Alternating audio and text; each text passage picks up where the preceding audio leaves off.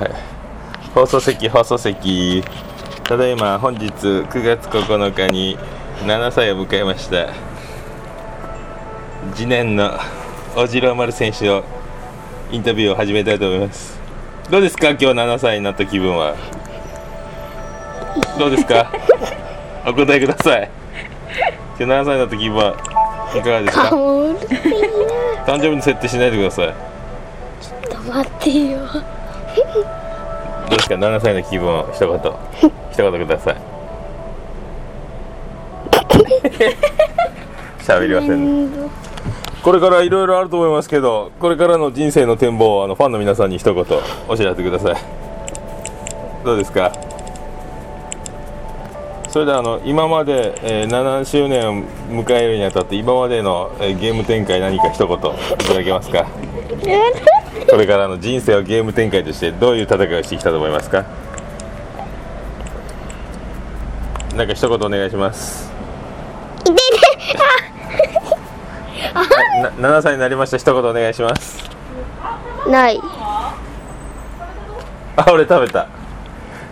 放送席以上です。はい。よということであの冒頭からお送りいたしましたけども、えー、そういうことでございます。そういうことでございます。というのが相変わらず口癖ではございますけどもね。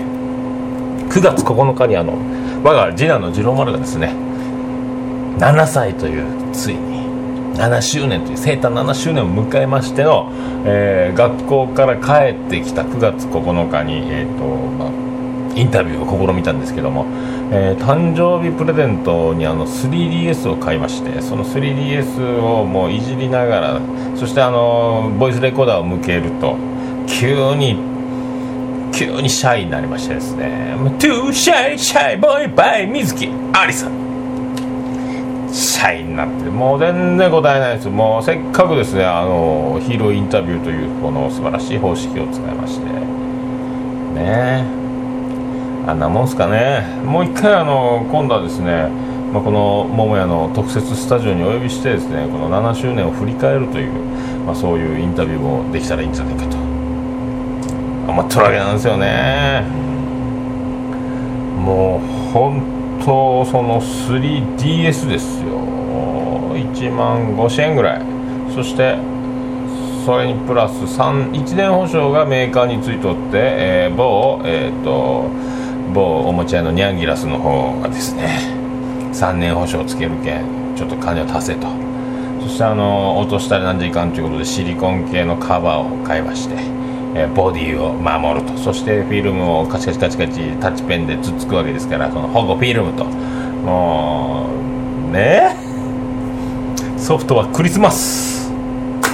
そういうことでびっくりでございますね。もう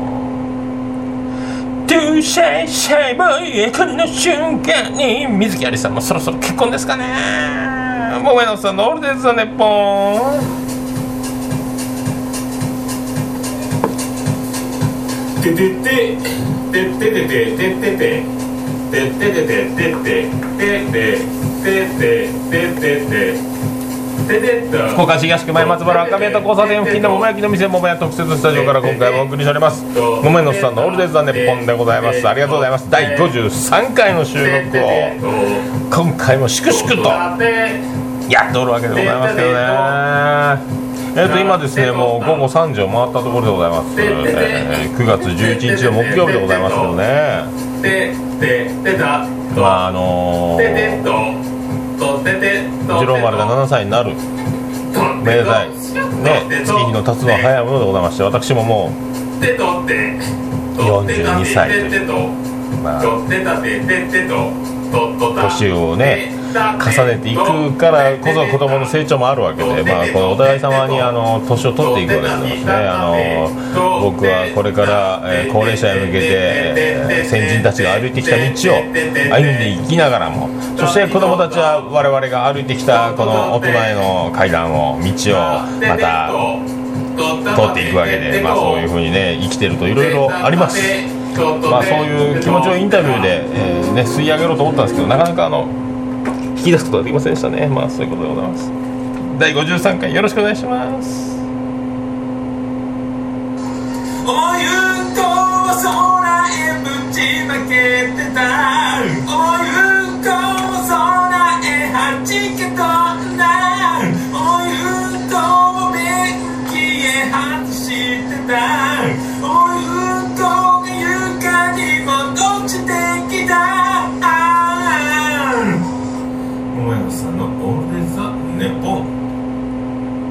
福岡市東熊井松原わがめた交差点付近からの桃焼きの店桃屋。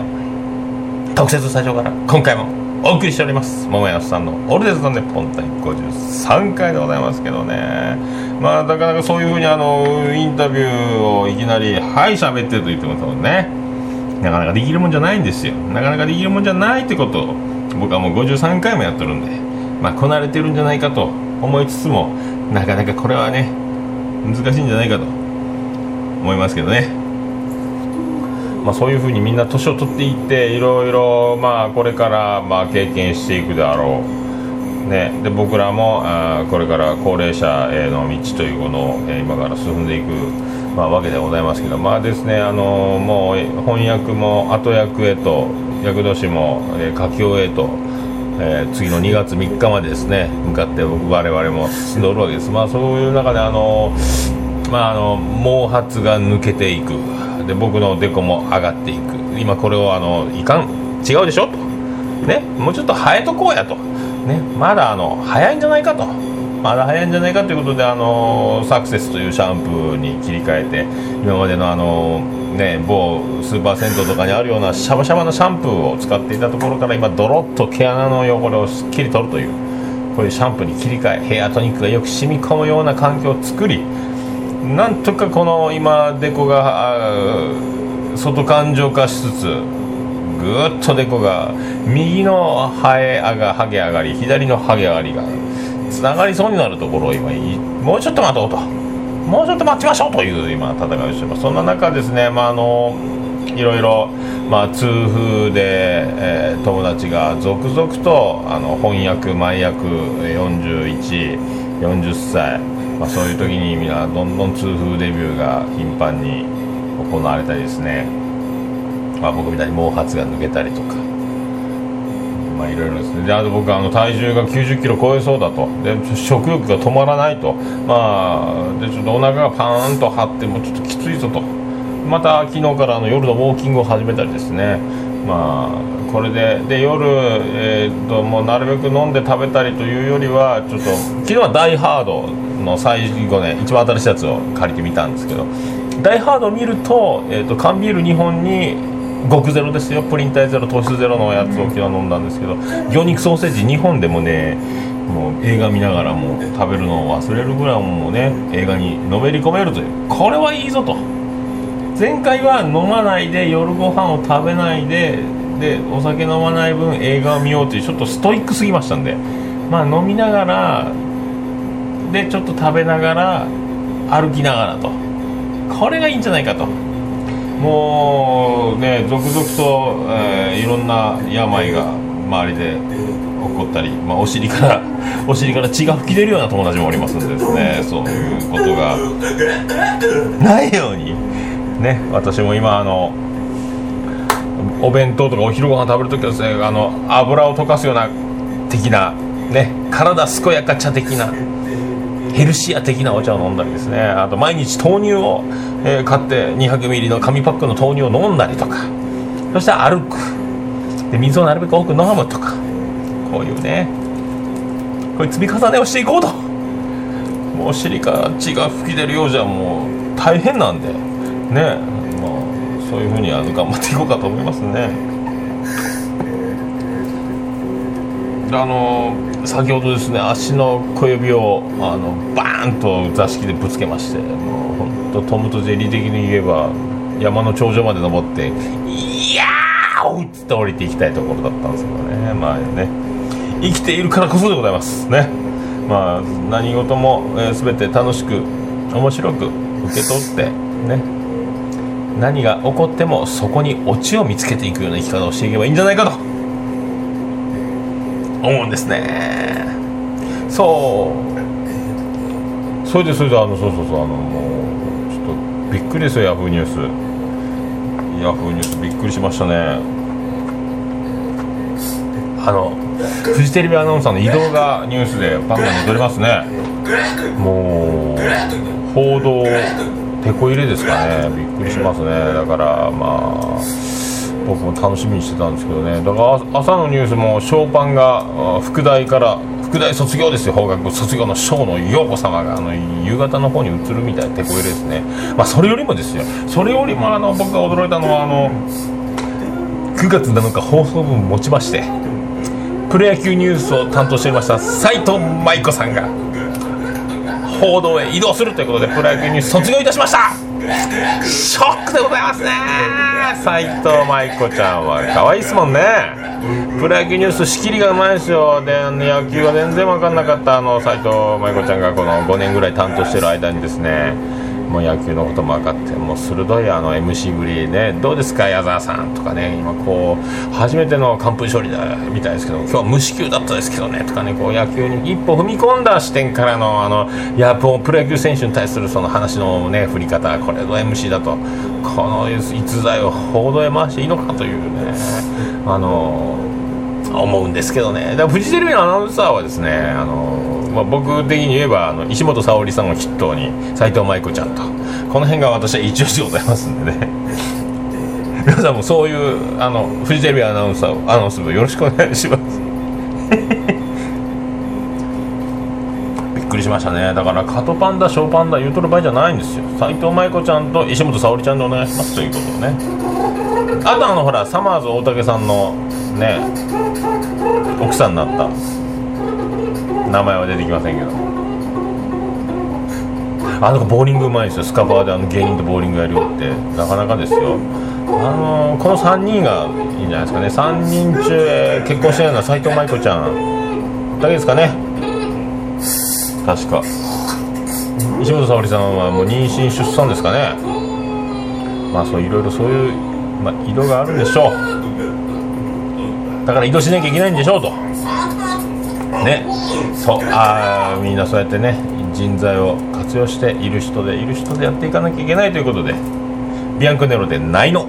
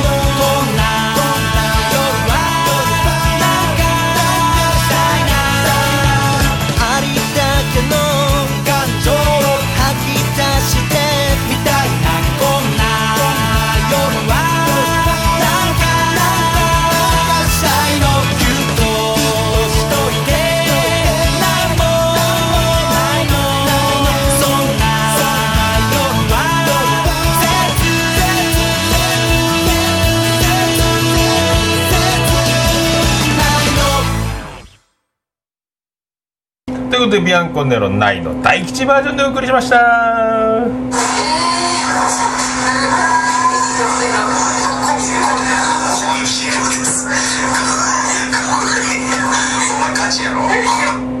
梅野さんのオールデイザ・ネポン。ということでもめのさんの「オールデイ・ザ・ネッポン」第53回でございますけどね。あの先日えプロプロ野球志望届高校生がプロに進みたいという意思表明をした者だけがドラフトにかけられるというその僕就職プロ野球選手に決めます。希望しますというやつですけどね。今福岡から西丹の小野君小野文也君ですかね150キロ右腕あとだからあのまだ出てないんですけどいつかもうちょっとじらすんですかね。我が一押しの、えー、旧国大の清水君と古澤君まだ出ておりませんね。あの辺。あと、まあ、上等の山川君キャッチャーもね出るんじゃないかって言われてるんですけどまだ死亡届出してないですね、まあ、あとはだから東海第4のね西島君とか。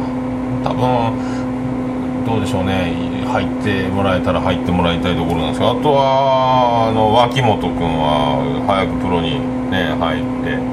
あとあの宇和島とあの済美高校の上皇監督が亡くなられましてであの安楽君が言っておりましたねプロ行きますと。だからそういうまた今年も豊作ですよ、まあ、去年のドラフトでねあの松井裕樹ドーンとこれ行くぞと。言っとってなかなかねプロで芽が出ない。かと言いつつもこの大谷が2年目でもう10勝にホームラン10本という。だからこうどんだけあの当時高校デビューした清原がすごかったか松坂がすごかったか、ね、桑田がすごかったかこういうところですよね。だから本当超高校級と言われても、まあ、今近代のプロ野球に通用しなくなってきた配球がとか研究とかがすごいから昔みたいに今のもっと細かい癖とかがバレるようになってなおさらコケにされる攻略されるのかというのがあるのかもしれないんですけどなんか何が流れたんでしょうか。エンディングが流れたですねだからそういう怖い怖いね。怖いことがあるんですよ。だからバーンと一発でルーキーで高校出て即戦力っていうのはだから今もうかなり難しい時代になってきたんじゃないかとね思っております。さあそしてですねまあ思っておりますけども話は変わりまして11月にライブハウス CB 周年記念。月間。そんな記念すべき11月7日の金曜日に私あの出演が決まりましてえー、とビアンコネロと、ね、スピキジ風のバンドツーマンに私の、えー前説という。ついに11月7日の金曜日の夜ですよ皆さん。まあ、あの来れる方は来ていただきたいと、まあ、来られた方には私のあのブロマイド入り名刺をお店の情報は全くもうあの変わっておりますけどもお渡ししますんで希望者の方はおっしゃっていただければ。ねえ。あのビアンコネロが東京からやってきてえっ、と何ですか？スピキジ風のバンドにはですね、えーまあ、ラー・ショーモンとあのライブハウス CB のお堤さんがドラムと。でギターがあの泰造君でございますね。泰造君ですよ。あ泰造です。あの古賀君のビアンコネロ古賀君の、えー中学時代の同級生ということで、えー、とギタリスト、えー、と狂人軍っていうバンドやられてるんですかね。愉快な男ですよ。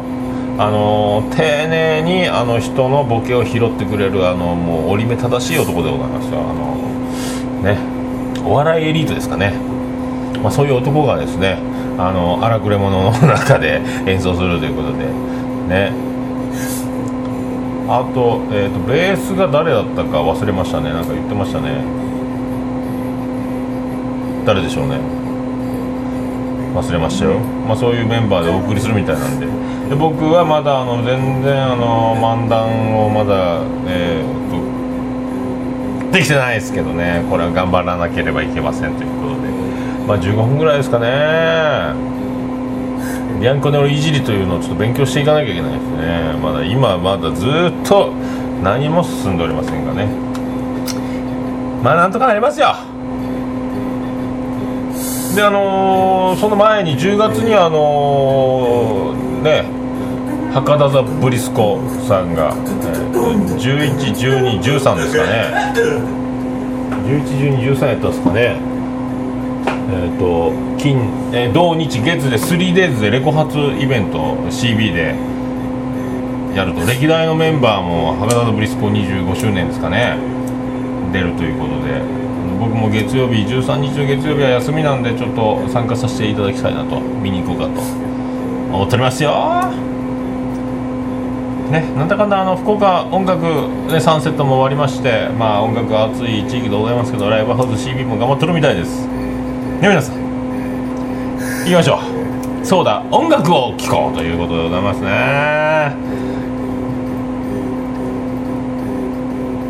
まあ僕の言いたいことはそれだけなんですけど。あとペダントレス佳境でございます。えっ、と昨日日本ハムにギリギリギリチョンパであの勝ちましたんで。節が、まあ、あのと一番切れてた時のもう球の勢いとかないですけどあとうまさで、ね、三振もそんなに今取れなくなってますけど、まあ、カーブを利用カーブ、進化、まあ、きあんまりちょっと殺傷能力が落ちましたけど進化。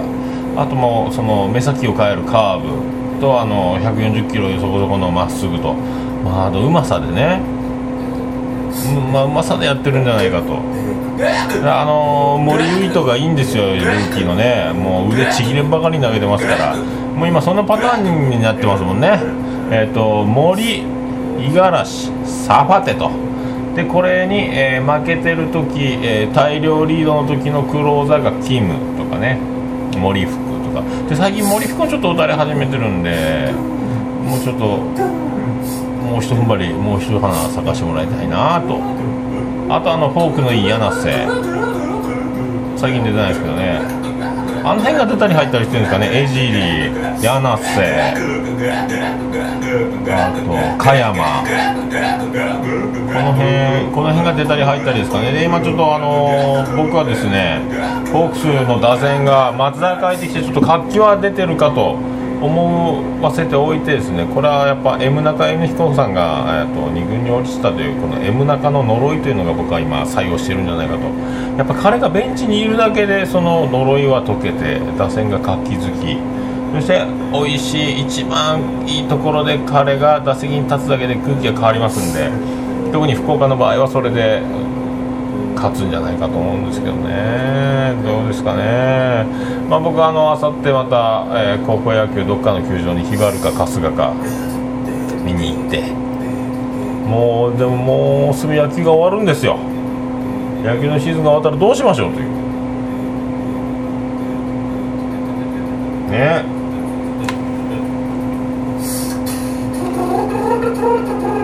まあそういうことでございます。そういうことでございますが。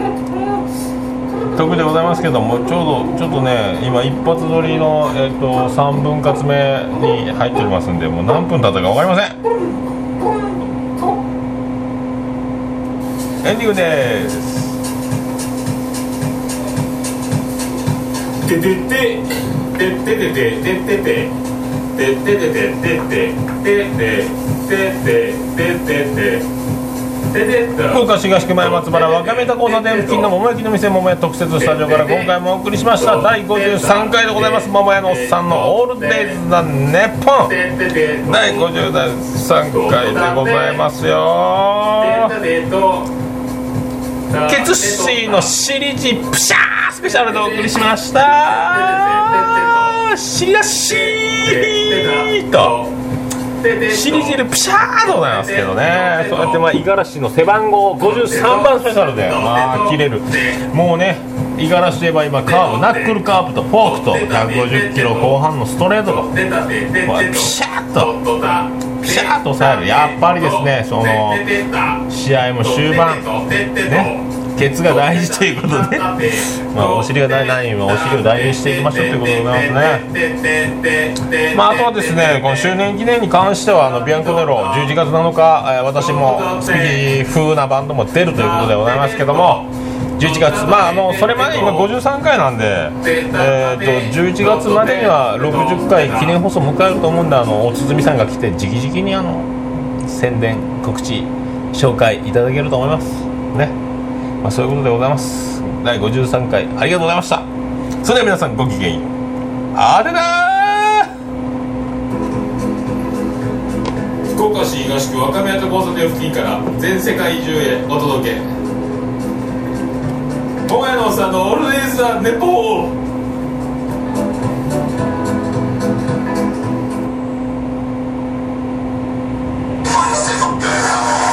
チンコチンコチンコチンコチンコありがとうございました。